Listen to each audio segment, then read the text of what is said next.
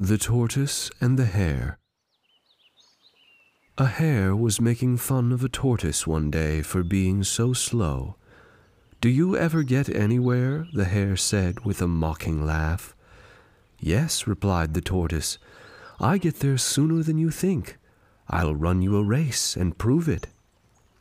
The hare was much amused at the idea of running a race with a tortoise, but for the fun of the thing he agreed. So the fox, who had consented to act as judge, marked the distance and started the runners off. The hare was soon far out of sight, a long way off, when he came across Derek lying in the middle of the road. Ah, that freaking leg! Oh my, cried the hare. What's happened? I think it's broken, dude. Oh, it's your fault. I'm sorry? How so? I'm kidding. Whatever. How's it look? The hare saw that Derek's leg was indeed bent backward at a grotesque angle. Ooh, he nodded. Yeah, that doesn't look so good. Yeah, figured. Friggin' ATV got away from me. Okay. Yeah, I was over at Badger's house and he was just like going off about how much air he could get off his little clapped out Yamaha. Y- you know how he gets. What? Yeah, dude, that, that's what I said. I was like, what? My old Z400 could easily, I mean, easily dust that thing, right?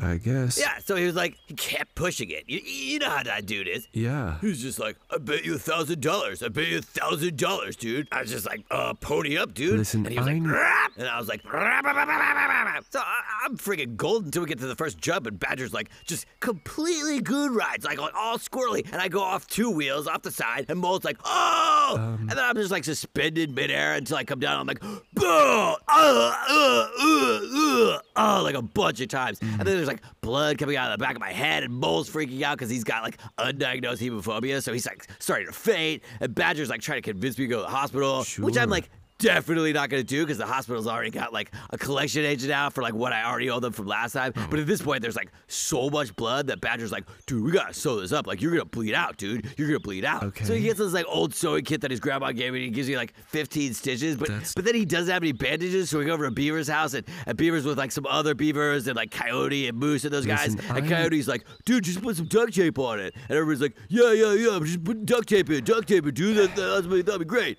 But then like Beaver didn't even have any duct tape, so we just had to use packing tape, Ah. which is only like sort of worked. But then it like ripped out a bunch of my hair was like, we trying to put it on, and now there's like this big patch right here in the back, right, right here. You see? Wow. And then uh, of course, like while we're trying to put on the tape, one of the stitches starts to come out, and I start like bleeding all over the place again. And everybody's like, "Oh God, oh God, gross, dude, gross, get away from me!" And then like finally, Badger gets it sewn up again, and we get the packing tape back on. But now I have this like splitting headache, which makes me think I probably have like a concussion or something because I just blacked out. It, was, it was pretty funny.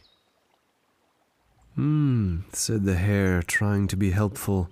And that's how you landed here? I win. yelled the tortoise, who had just crossed the finish line. Moral Don't let others distract you on the way to your goal.